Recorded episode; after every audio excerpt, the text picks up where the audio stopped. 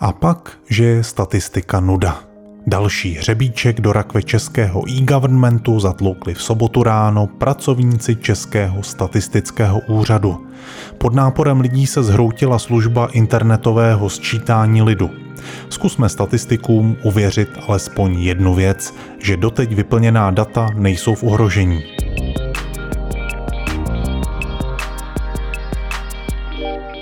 Pár hodin po spuštění už bylo jasné, že servery neobstály. Nápor uživatelů systém nevydržel a poroučel se k zemi. Následovala omluva, rychlé záplaty, tisková prohlášení, briefingy, oznámení, že systém funguje, aby v zápětí znovu havaroval a znovu nastartoval. Popravdě sčítání připomíná slavnou Schrödingerovu kočku, tentokrát statistickou. Lze jen velmi těžko odhadnout, v jakém stavu se právě teď nachází. Nudní statistici se v zápětí stali terčem vtipů na sociálních sítích. Chodí to výborně, ale nesčítá to. Žerty stranou. Sami statistici večer před spuštěním žadonili. Nikdo není neomylný, pokud k pádu dojde, buďte k nám prosím schovývaví a zkuste se sečíst později. Což je samozřejmě pravda, sčítat se můžeme po internetu až do 9. dubna.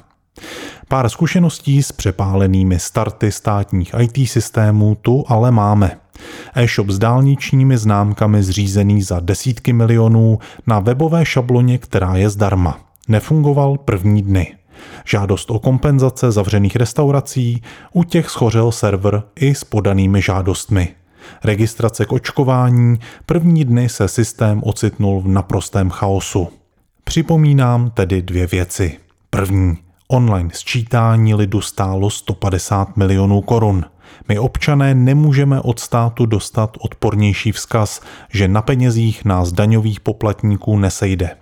Druhý, důvěra občanů, je velmi křehká. Pokud tato vláda a úřednictvo chce ztratit poslední zbytky respektu, nechť nechá všechny služby padat. S ní pak spadne i základní důvěra občana ve schopnosti státu cokoliv zdigitalizovat.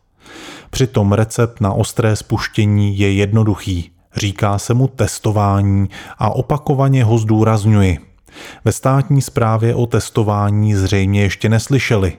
Při vývoji nové služby si zkrátka najmete partu testrů, ti nasimulují předpokládanou nálož požadavků a ještě k tomu přiloží něco navíc. Monitorují, co se děje se zkoušeným systémem. Výsledek testu napoví, co posílit a kde je problém. A tak se tedy ptám, je to po všech těch kolapsech takový velký problém ušetřit z rozpočtu projektu trochu více peněz na testování?